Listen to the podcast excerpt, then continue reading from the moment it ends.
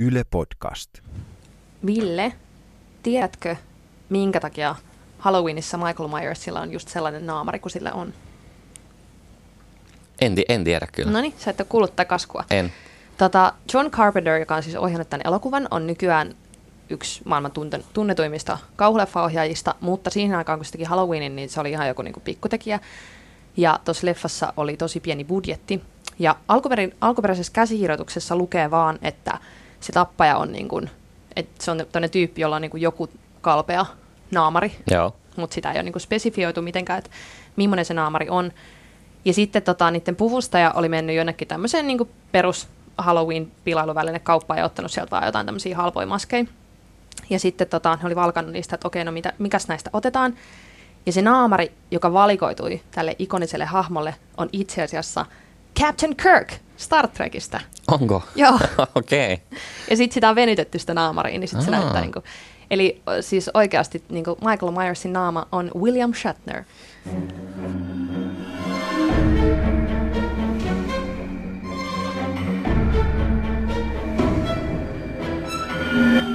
Outo Laakso.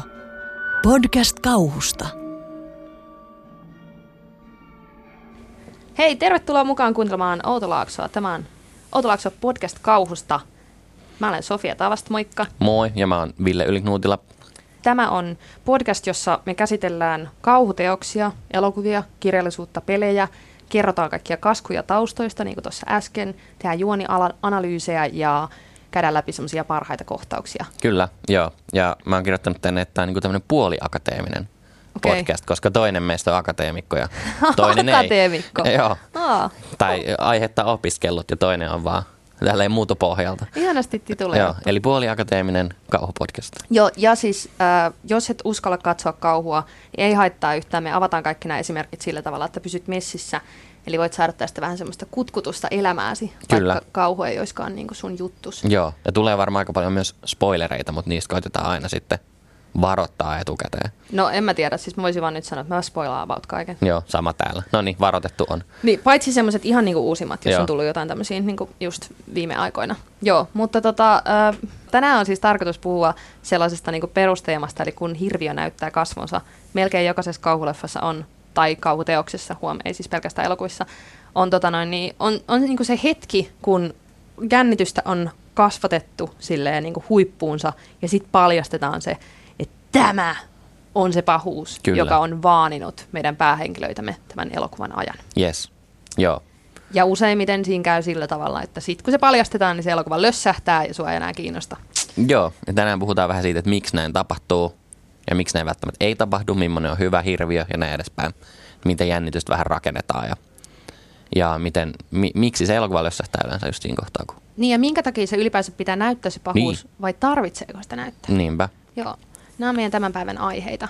Tota, aloitetaan sillä, että käydään vaikka niinku esimerkkejä läpi siitä, että, että mitä, tota, millaisia erilaisia tämmöisiä paljastuskohtauksia on. Joo. Hyviä ja huonoja. Hyviä ja Haluatko Ville huonoja. aloittaa jollain... No mä voin, mä voin hyvällä, aloittaa. huonolla? Mulla on täällä yksi hyvä ja, ja kaksi huonoa. Ja tota, no aloitetaan huonoista ensin, koska Joo. nega- negatiivisuuden kautta. Öö, ei varsinaisesti ole suoranaisesti kauhuteos, mutta hyvin kauhuelementtejä. Eli toi Stranger Things Joo. Netflix-sarja, niin se ensimmäinen kausi, niin siinä on mun mielestä erittäin huono hirviö. Mikäs siinä olikaan? Niin, nimenomaan. En kukaan edes muista. Se oli vaan lopussa joku semmoinen ihme mustalimainen humanoidi.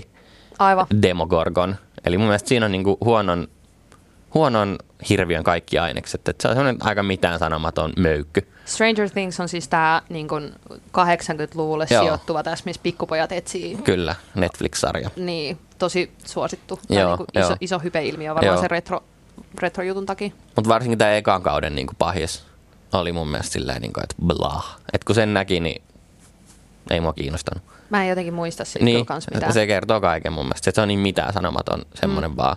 Ja mä muistan sen nimenkin vaan siksi, että se on Dungeons and Dragonsista se nimi. Mun mielestä avaruus oli, tai kaikki tämmöinen, mikä viittaa jotenkin avaruuteen, on niinku, siis melkein poikkeuksetta. Okei, alienit Ah, asia erikseen, niin. mutta niin kun, ne on aika usein pettymyksiä. Mutta itse asiassa sit mun hyvä esimerkki on Alien, mm. eli xenomorfi. Et se on vaan, Mikä on xenomorfi? se on sen, niinku sen ns-tieteellinen nimi. Et sehän, Alienhän on se elokuvan nimi, mutta xenomorf on se, se olio. Okei, kerro tiivistäen xenomorfin niin kuin tää. Että miksi se on hyvä vai? Niin, miksi se on hyvä ja mikä se niin kuin ylipäänsä on? No mulla on enemmän siitä tuossa noissa jäl- jälkimmäisissä osioissa, mutta Okei. se on a- avaruusolio niin kuin hyönteisen ja siinä on kova kuori. Se on erittäin väkivaltainen, voimakas, nopea, hiljainen. Se on niin kuin tämmöinen aivan jotenkin ultimaattisen ylivoimainen juttu. Ja mikä sitten tekee hyvän on se, että se, se, tota, se kehittyy koko ajan ykköselokuva aika. Mm. Se on joka, se on joka tota, kohtauksessa erilainen, eri Aivan. muodossa. Tekee jotain uutta. Että et se on niin täysin ennalta, arvattava, ennalta arvaamaton myös. Niin, eli periaatteessa saat niinku jatkuvasti uutta semmoista paljastusta. Joo. Ja Alienissahan on niinku tämä kuuluisin kohtaus on se, onko se ensimmäinen kerta, kun tämä xenomorfi nähdään, kun se tulee chestbuster No, läpi sieltä. No joo, on, on kyllä. Joo, rinnasta. on. Et sitä ennen se on ollut vain niinku eri muodoissa. Niin, Niin, eli- tavalla, mutta on. Eli tämä tämmöinen kohtaus, missä yksi, yksi miehistön aarosasemalla yksi miehistön jäsenistä voi huonosti ja Joo. sitten Kane. Jengi on kokoontunut siihen niin semmoisen leikkauspöydän ympärille, se, että uu, miten, mi, mitä, mikäköhän meininki tässä on. Ja sit Ei ole itse asiassa leikkauspöytä, vaan aha, ne on syömässä aamiaista. Ai, Joo. okei. Okay. Ja sitten sen rinnasta tulee semmoinen, miten mä kuvailisin Mato. sitä? niin. Iso mato. Niin mä olin jotenkin silleen sanomassa, että peniksen näköinen, mutta ei se ole. Anteeksi. No niin. Uh, joo, se on syystäkin yksi Joo. elokuvahistorian tämmöisiä niin kuin tunnetuimpia kohtauksia. Joo. Joo, On mulla, no, no huonoilla riittää nyt vaikka kuin paljon. siellä. niin, mutta siis silleen just, että pointtina, että, että huono on semmoinen, mikä ei ole jäänyt mieleen. Niin. Okei, mä kerron mun, mun niinku valinnat hyväksi ja huonoksi. Aloitetaan huonosta. Ää, mun mielestä me ollaan katsottu tää yhdessä semmoinen elokuva kuin Mama. Joo. Joo, tämä on siis niinku, premissi on semmoinen, että, että isä on kaapannut kaksi tyttöään ja se vie ne semmoiseen metsämökkiin ja aikoo tappaa ne.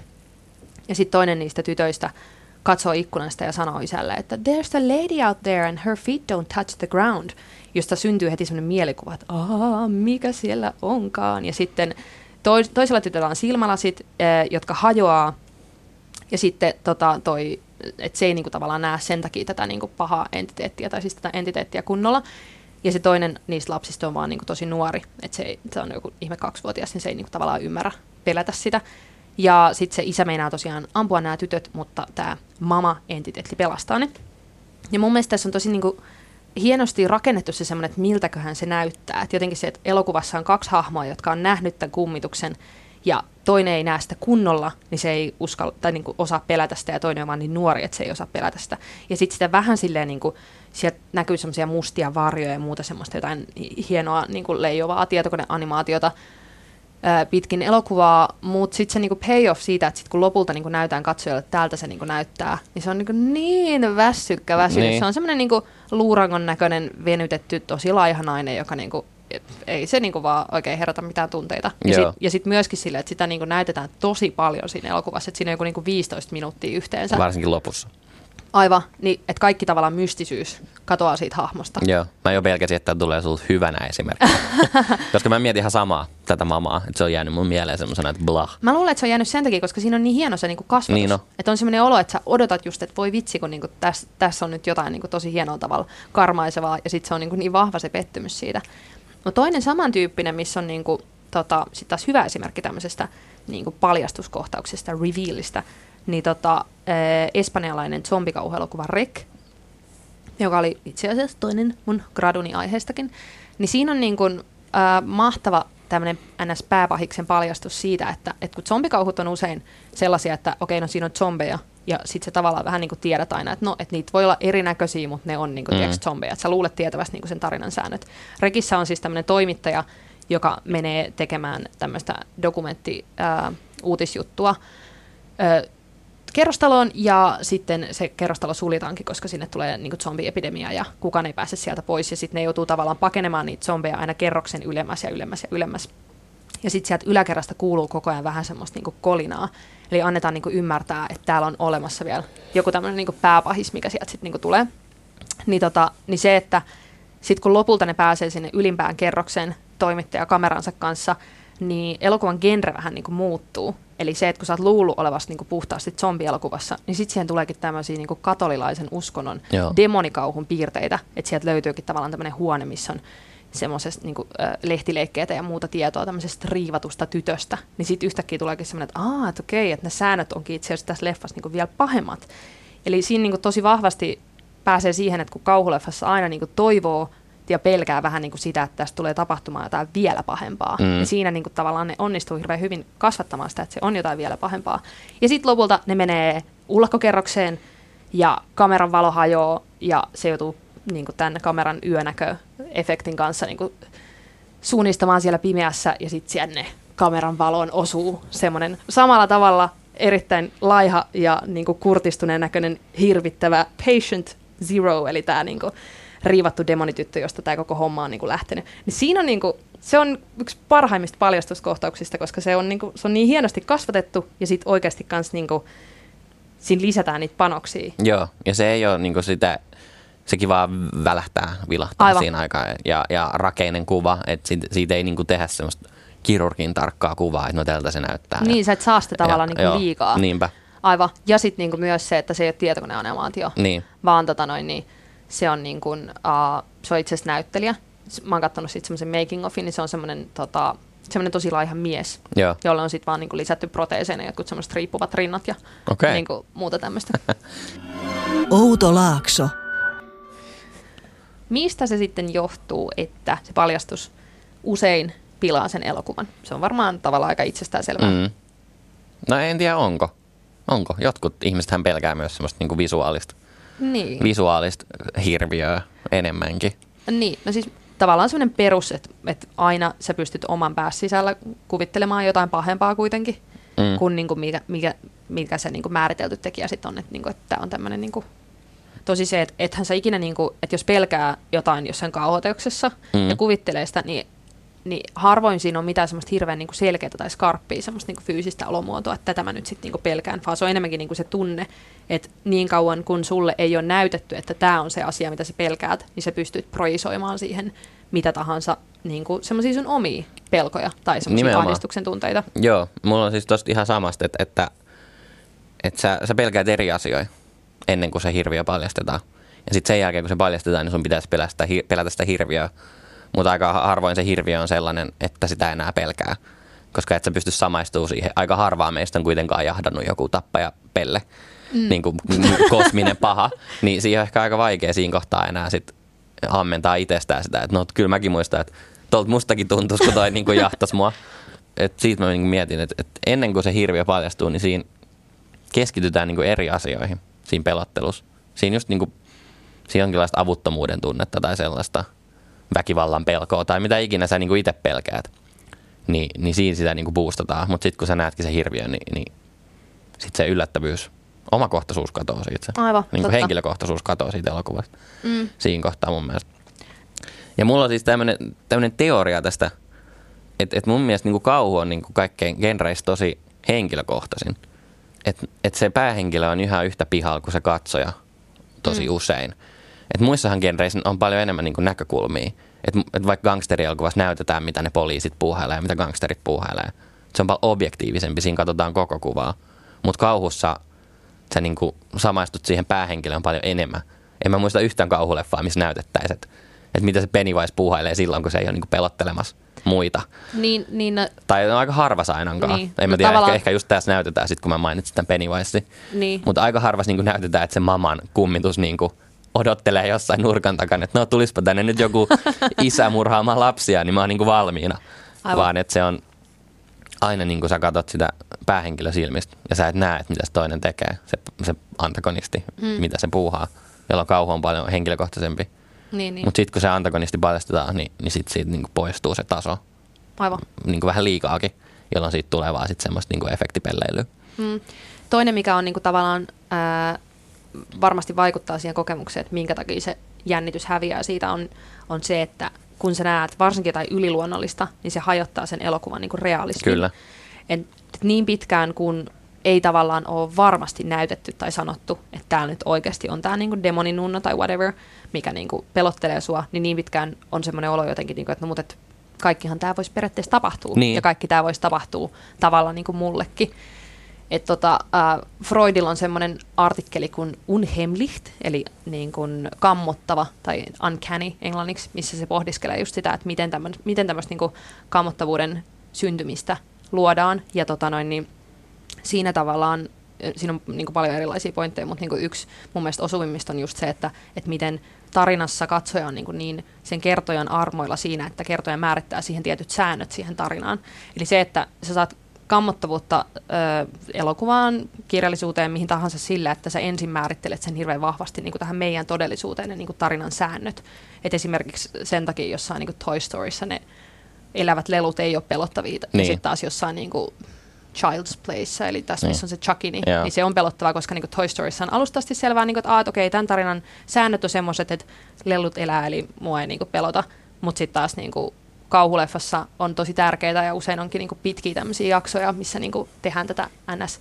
establishing normality, eli sitä, että kuvataan semmoisia jaksoja, missä osoitetaan katsojalle tai lukijalle, että nämä ihmiset on just niin kuin sinäkin, että tässä he syö aamupalaa ja nyt he ovat matkalla töihin ja whatever. Mm-hmm. Ja sitten kun siihen ruvetaan lisäämään niin kuin yliluonnollisia elementtejä, niin sitten se rupeaa kammottamaan.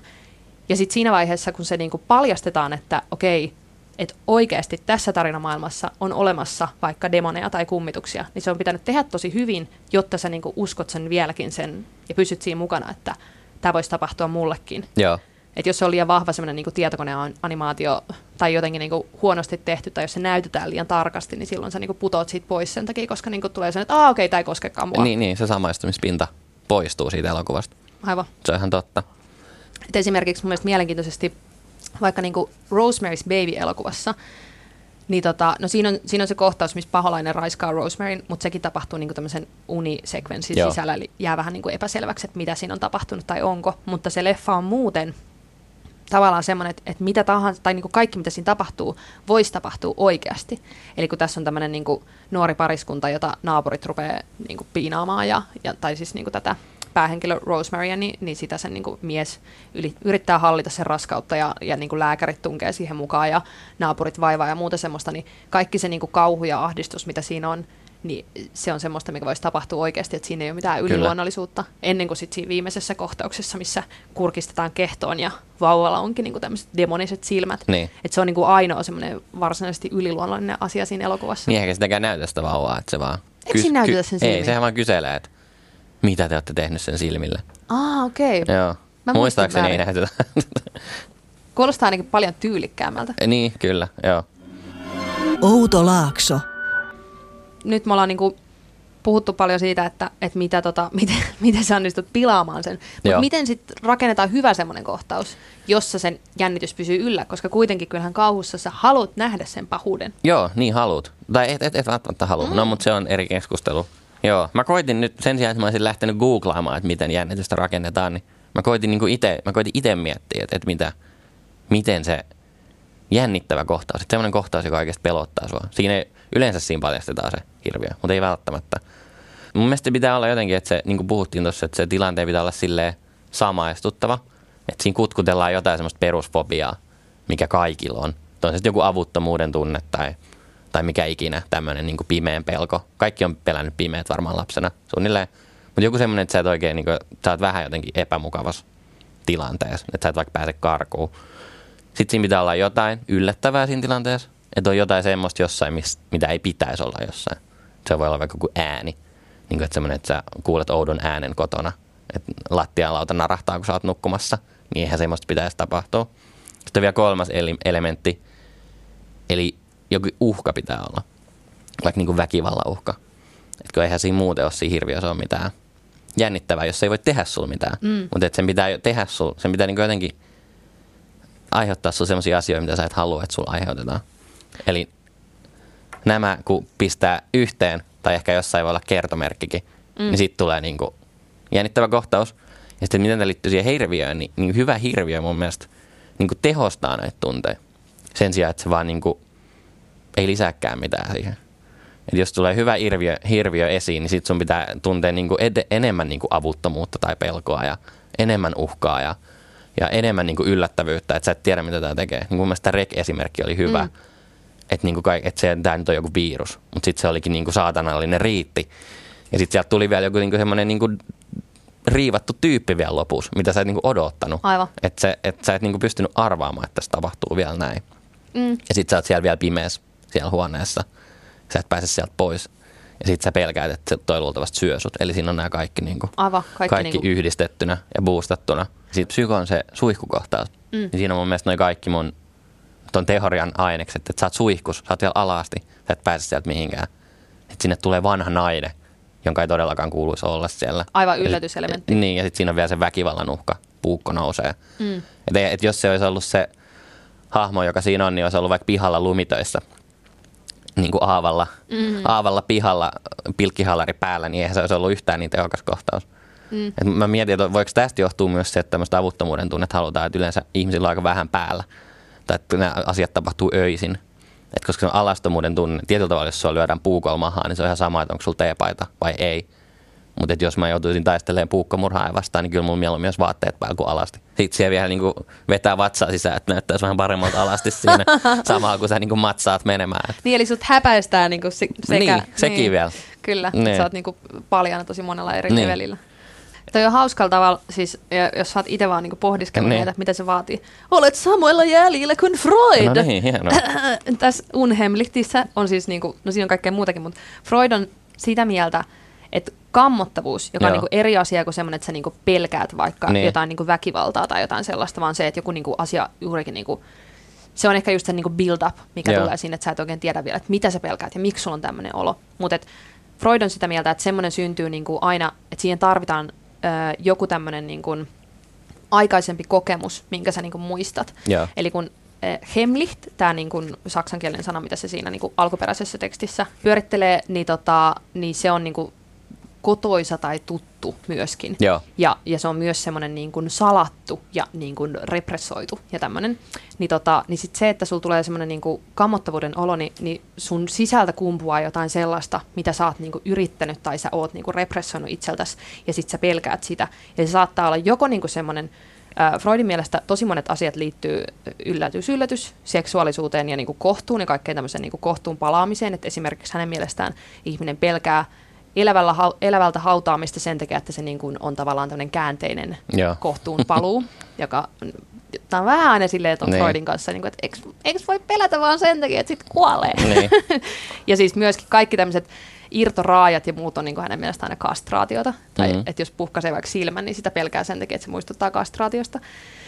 Anyways, mutta siis siinä on niinku hyvinkin semmoisia, niinku, että, että se, että kammottavuuden tunne syntyy niinku siitä, että me ollaan niinku lapsuudessa ja varsinkin niinku aikaisemmissa kulttuureissa, kun on tämmöisiä pakanauskoja, niin me ollaan niinku uskottu siihen, että, että mitä jos ne kummitukset olisikin niinku olemassa, tai mitä jos olisikin tämmöisiä yliluonnollisia Niin. niin. voimia, niin sitten se kammottavuus syntyy siitä, että sulla vähitellen se niinku tunne siitä, se usko siitä, mikä sulla on ollut lapsuudessa, palaa pintaan sillä tavalla, että sä rupeatkin uskomaan, että, että tai niinku kyseenalaistamaan Joo. niitä, sitä sun niinku nykyistä todellisuutta, että et, et mitä jos nämä onkin itse asiassa oikeasti olemassa.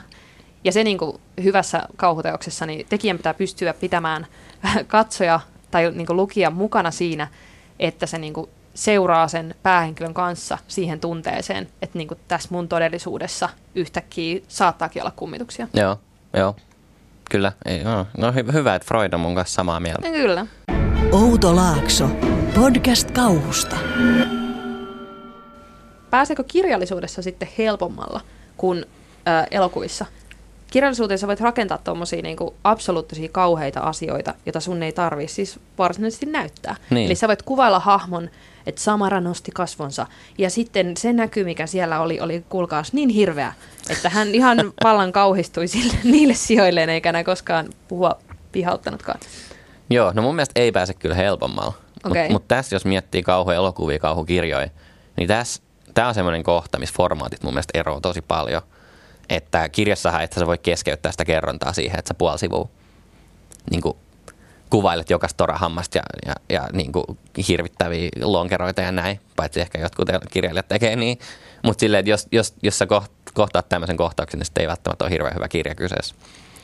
Niin mä mietin, että kirjat on paljon paljon enemmän niin semmoisen psykologisen kauhun genreä kuin elokuvat. Joka johtuu tietysti siitä, että- elokuva on visuaalinen formaatti. Mutta kirjoissa paljon enemmän mun mielestä kauhistuttavat asiat tapahtuu hyvin usein ihmisen omassa päässä. Että se kirja kertoo niin jotenkin semmoisen tarinan yleensä siitä, miten se rappeutuu se kertoja mm. tai joku ihminen. Ja että miten se alkaa kokemaan kauhuita ja tekemään kauheita asioita. Mutta se just, että miten säkin sanoit, että, sama, että miten Ring toimisi vaikka kirjana, niin se, siinä pitää mun mielestä niin, niin nopein semmoisen niin siveltimen että ihan muutaman lauseella sun pitää, että sä et voi sanoa, että hänellä oli musta tukka ja sininen perunan enää sillä, vaan se on heti silleen, että no joo, okei, okay, ei pelota. Että mit, et miten se niinku vihjaillaan, mutta et silti siitä tulee semmoinen, jos siinä on siis joku tämmöinen niinku epäinhimillinen hirviö. Ja se on niinku vaikeet.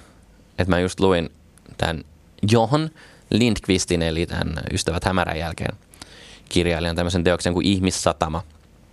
Niin siinä on esimerkiksi tämmöisiä, se kertoo tällaiseen pieneen saaristolaiskylään liittyvän tämmöisen kummitustarinan, niin siinä on ihmeellisiä tämmöisiä niin vesizombieita. Ja et niitä kuvaillaan ehkä vähän liian tarkkaa. Ja se on vaan niin kuin tosi leima. Mm. Että voi please. Et en mä, pel- mä, mä en pelkää enää yhtään näitä hommia. Että nämä on tämmöisiä vedestä tehtyjä koulukiusaajia. Et, et se on niinku kyllä, että siinä mä sanoisin, että kirjailija ei pääse, että kirjailijassa on ehkä jopa niinku vaikeampi. Että miten sä saat muutaman lauseella nostetettua niin pyst- pystyy ihmisen niin karvat jotenkin, että et wow, että se on tommonen hirviö. Tai sitten sun täytyy olla tosi hyvä kirjailija. Niin. Mun mielestä mä odotan äh, mielenkiinnolla sitä, että mitä tapahtuu, kun äh, tässä It-elokuvassa on, tä, tässä uusintaversiossa se on jaettu kahteen osaan sillä tavalla, kun tässä Stephen Kingin kirjassa on niin kuin, keskustelee vuorotellen niin kuin, sekä niin kuin, päähenkilöt lapsina ja sitten päähenkilöt aikuisina. Ja ne kohtaa tämän elokuvan pahiksen, eli Pennywise the Clownin niin kuin kahdessa otteessa. Ja no, mä nyt spoilailen tätä jonkin verran tätä kirjaa, niin kuin kaikkea muutakin tässä Joo. tähän mennessä. Mutta siis se, että siinä, elokuvassa, siinä ensimmäisessä elokuvassa näytetään vaan sitä niin kuin pelleä. Se on tämmöinen niin kuin ikiaikainen pahuus, joka muuttaa muotoa sen mukaan, että mitä sen uhri pelkää kaikkein eniten. Ja sitten siinä kirjassa kuvaillaan mun mielestä hienosti sitä, että, että miten niin kuin sen tämmöinen, no se Pennywise, se pellehahmo on niinku sen vaan semmoinen lempari, sen niinku itin. Että sen takia se on usein se niinku tämmöisessä pellemuodossa, koska se itse niinku tykkää siitä. Mutta sitten niinku myös ihmismielelle kaikkein niinku hallittavin muoto, missä ne pystyy näkemään sen niinku lähinnä sitä niinku todellista itseään, on tämmöinen valtava naaras hämähäkki. Ja ainakin siinä niinku 80-luvun versiossa se nyt on niinku tietenkin aivan niinku todella dorkan näköinen. Mutta sitten sen, sen niinku naarashämäkin lisäksi Pennywisella on vielä niinku semmoinen muoto, mitä niin kuin kukaan ei pysty näkemään oikeasti, tai sillä tavalla, että ihminen ei pysty katsomaan siihen sekoamatta. Ja niin kuin Stephen King kuvailee sitä sille, että on tämmöinen endless crawling hairy creature, which is made of orange light, mm. joka on mun mielestä, niin kuin, no okei, toi on niin kuin nopeasti sanottu semmoinen niin kuin, tavallaan, että kuvittelet jotain semmoista oranssia kamalaa häkkyrää, mutta siinä niin kuin kirjassa sitä kuvaillaan niin kuin hienosti just silleen, että nämä on niin kuin tämmöiset valot, johon sä katsot, ja sit sä vaan menetät järkes, koska se on niin hirveää, Joo. joka on niin kuin, ainakin siinä kirjassa se on niin kuin, tyylikkäästi kasvatettu sillä tavalla, että sä niin kuin, uskot siihen sen kauheuteen, mutta mä en ymmärrä, että miten se tuommoisen niin loputtoman kiemurtelevan oranssin valohäkkyrän kuvaat sitten jossain elokuvassa niin. sillä tavalla, että se voi aiheuttaisi niinku mitään tunnetta. Se on et, et jotenkin tavalla, että et sä niinku, et, et varsinkin kun kauhus usein on just tuommoisia elementtejä, että se oli vain niin hirveää, että kaikki maailman pahuus tiivistyi sitten nyt tässä, niin et sä voi näyttää niitä mitenkään visuaalisesti, se tulee lössähtämään aina. Niin tulee, joo. Mutta kirjallisuudessa on tilaa siihen. Kirjallisuudessa tilaa, mutta sekin, sekin, se voi tehdä hyviä huonosti, totta kai. Et, et, et jos se on liian abstrakti, niin kuin esimerkiksi toi kuulostaa mun mielestä aika abstraktilta, että, että se on niin kuin joku kiemurteleva massa oranssia valoa, niin no, en mä tiedä. Mä en ehkä saa päähän siitä suoraan. No et sä nyt varmaan, sä et ole lukenut sitä kirjaa. totta, mä en totta. nyt ihan tarinankerrollisesti ollut joo, joo, ihan joo, niin mä ymmärrän. Stephen joo, King mutta siis mä oon, mä oon niin samaa mieltä, että se pitää jotenkin pystyä, niin pitää löytää joku semmoinen,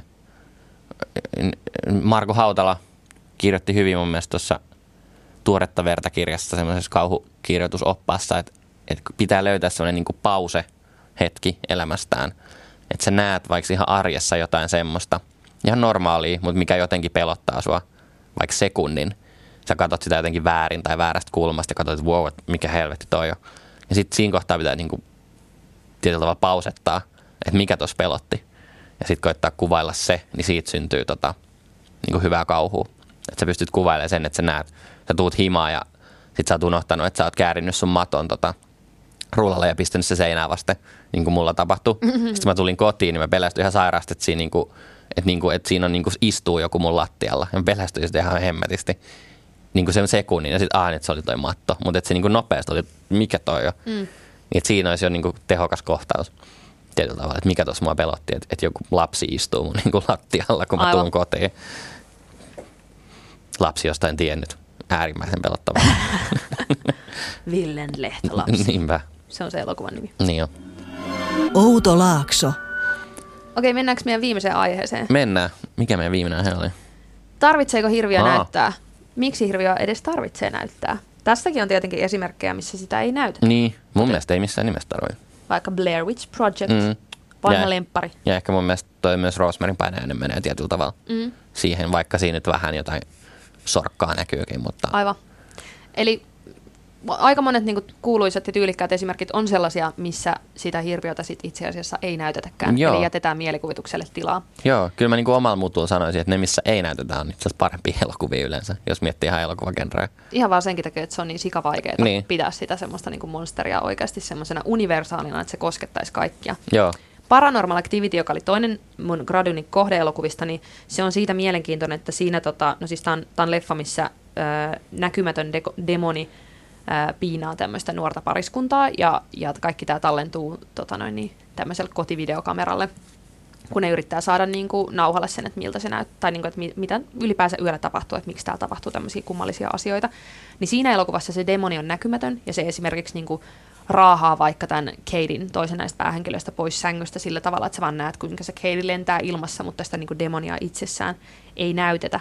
Ja siinä leffassa ei ollut mitään semmoista niin fyysistä manifestaatiota ollenkaan, että se loppukin sellaisen kohtauksen, jossa itse asiassa kamera jää yläkertaan kuvaamaan ja sit sä kuulet alhaalta vaan sen niin verilöylyn, Joo. kun niin kuin tavallaan tämä demoni sit lopulta tappaa sen niin kuin pariskunnan totaalisesti, että se menee sen Kaden kehoon sisään ja sitten tappaa sen, sen poikaystävän Maikan ja semmoista.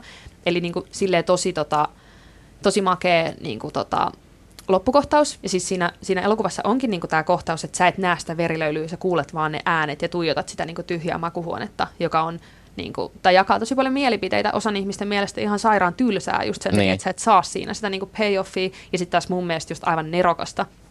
Mutta tota, alkuperäisessä lopussa tämä ohjaaja Oren Pellin niin kuin alkuperäisessä versiossa se leffa loppuu siihen, että niin kuin sä kuulet, kuinka poliisit tulee paikalle ja ihmettelee, että oh, what the hell, että mitä täällä on tapahtunut, ja sä et niin kuin näe mitään.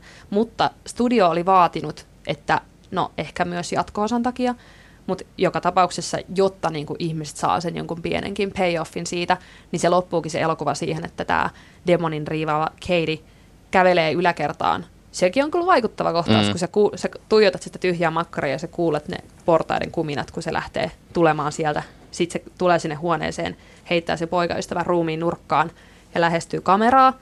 Ja viimeinen kuva on se, kuinka se Katie, niin kuin, sen naama vääristyy ja se huutaa niin kuin, ja hyökkää kameran kimppuun.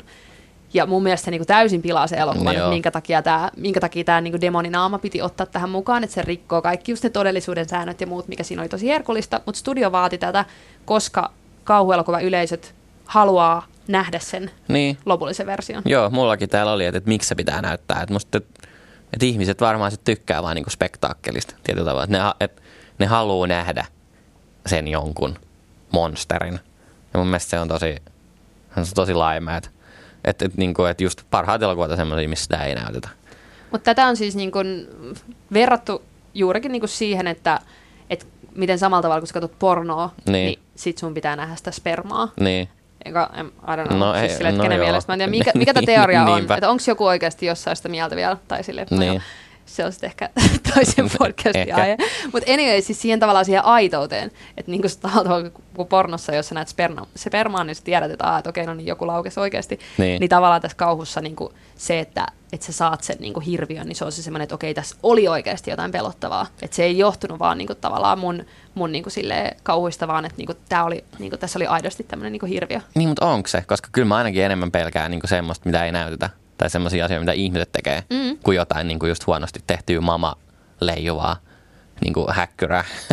Ehkä tähän liittyy just se, että kauhua myös kuluttaa tosi paljon niin kuin ihmiset sille, että et, niin kuin vaikka kauhussa on paljon muutakin, niin siinä Mm. on myös tavallaan se eskapismikulma. Niin sitten se, että sä näet sen hirviön tai jonkun sen kauhun yliluonnollisen aiheen lopussa, niin silloin sä voit puhdistaa itsesi niistä pelon tunteista. Joo. Että tavallaan se pettymys on osa sitä genreä. Että sulla Niin tulee on. sellainen, aa okei, okay, no Se mun ei olikin vaan tarvitse. Niin, mun ei Niin. tarvitsekaan pelätä. Joo. Nämä, nämä pelottavat asiat ei kummunutkaan mun, mun alitajunnasta ja mun sisältä, vaan ne olikin niinku ton leijuvan lakanan aikaansaannosta. Joo. Mut Mä mietin, että niinku näissä Mulla oli täällä aika montakin esimerkkiä just niin kuin Paranormal Activity. Emily Rossin riivaaja, viimeinen manaus, manaajakin tietyllä tavalla. Välähtäähän siinä se kasvot, mutta ehkä tämä on myös tämmöisen niin kuin manaus-elokuvan myös niin kuin aika hyvä. Ai, että hirviö ei näytä vai? Ai, niin, tai ainakin nämä, mitä mä niin kuin mietin. Niin. No kyllähän nyt exorcism, exorcismissa, niin kyllähän siinä nyt niinku, kun sä nyt näet sen tytön. Niin, mutta se ei ole mulle se. Niin kuin, se on vaan se vessel, missä se hirviö on sisällä. Mm, mutta se on mulle tietyllä tavalla edelleen ihminen. Ihminen se tyyppi. Niin. Mut Niin. toi, Tämä on tulkintaero ehkä. niin, ja, ja toi on varmaan ylipäänsä tosi niinku mielipideero, että haluatko sä, niinku, haluatko sä puhdistautua siitä pelosta näkemällä sen hirviön, Niin. vai haluatko sä niinku kantaa sitä kauhua Aivan. jatkossakin Mä sisällä? mieluummin kannan kauhua sisälläni. Outo Laakso.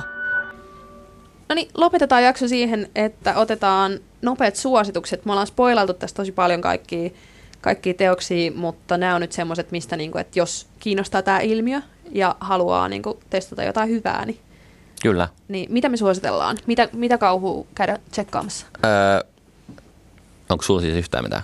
On, totta Ah, no niin, hyvä. Joo, joo, mä, joo.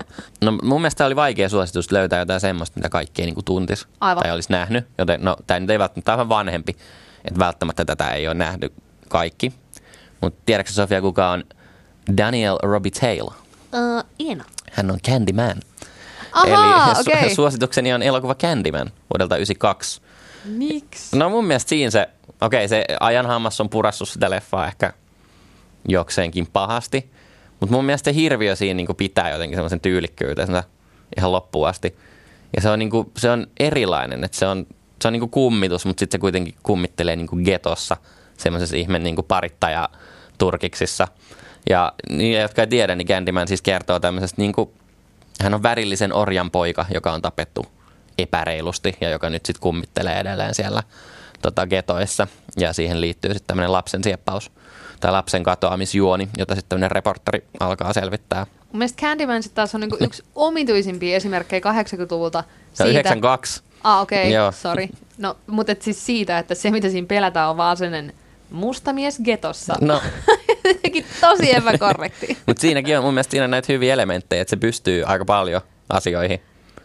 Että se niinku on tosi yllättävää, että se vaan ilmestyy jostain ja, ja lentää ikkunasta ulos. Ja Siin, mun mielestä siinä on se niinku reporteri, on, reporteri on vielä joku ihme niinku sosiologian opiskelija. Niin, tai taitaa olla joku opiskelija itse asiassa, se on tosi omituinen leffa. Siinä on, niinku Niin paljon, on. siinä on paljon semmoisia niinku tasoja siitä, että miten niinku valkoinen nainen pelkää tämmöistä mustaa miestä ja, ja jotenkin ylipäänsä se, että mitä te teette täällä getossa. Ja, Niin. No siis okei, okay, vähintäänkin se on tosi kiinnostava. Niin, nimenomaan, nimenomaan.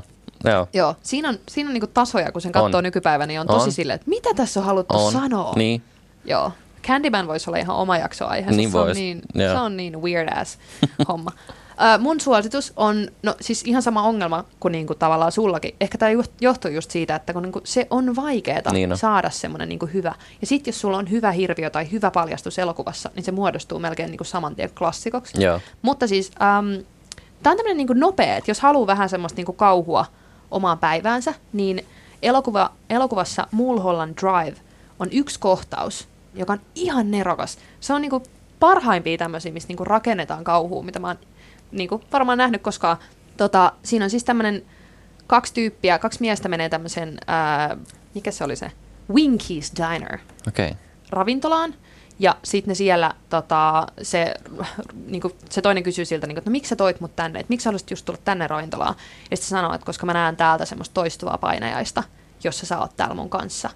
Ja sitten ne rupeaa keskustelemaan siitä ja, ja se niinku, tilanne purkautuu. Mä en nyt halua sanoa siitä mitään, mutta se on semmoinen, missä niinku, todella upeasti viiden minuutin sisällä saadaan niinku, luotua täysin semmoisesta kasuaalista tilanteesta semmoinen, että sä itsekin uskot siihen painajaiseen, niin kuin missä ollaan sisällä. Joo. Se on siitä niin kuin, tosi siisti kohtaus, koska se on vähän niin kuin semmoinen lyhyt elokuva siellä sen niin kuin elokuvan sisällä, koska niin kuin Mulholland Drive on niin kuin, se on aika semmoinen niin kuin sekava kokonaisuus Kyllä. kuitenkin, että, niin kuin, että tavallaan ei, ei ole tarkoituskaan välttämättä niin, kuin niin hirveästi olla perillä niin kuin juonesta tai muusta. Ja tämä yksittäinen kohtaus ei varsinaisesti niin kuin toistu sieltä, tai siis silleen, että, että niihin hahmoihin ei palata eikä mitään. Joo. Niin kuin, että se on vaan semmoinen niin kuin jotenkin yksittäinen kauhun jyvänen siellä. Ja itse asiassa David Lynch on niin kuin kuvannut sitä semmoisena, sillä on tämmöinen termi kuin, oliko se nyt Duck's Eye, joka on niin kuin silleen, että jokaisessa elokuvassa on niin kuin tavallaan se timanttikohtaus, koska niin kuin Ankalla on esimerkiksi niin kuin Ankan pää on David Joo. Lynchin mielestä niin hieno. Joo. Ja sitten siinä Ankan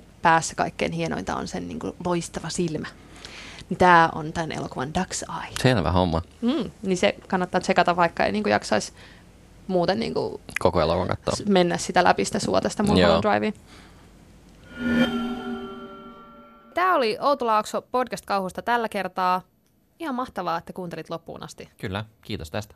Jos haluat jatkaa keskustelua, kommentoida, kritisoida, väittää vastaan tai kertoa omia esimerkkejä, Tai ehdottaa uusia aiheita, niin ainakin mut löytää Twitteristä nimeltä Ville YK. ja mut löytää Instagramista. Mun nikki on Tufia. Jos haluat muutenkin lisää Outolaaksoa, niin meidät löytää Facebookista. Laita haku Outolaakso ja tuu juttelemaan. Yle Podcast.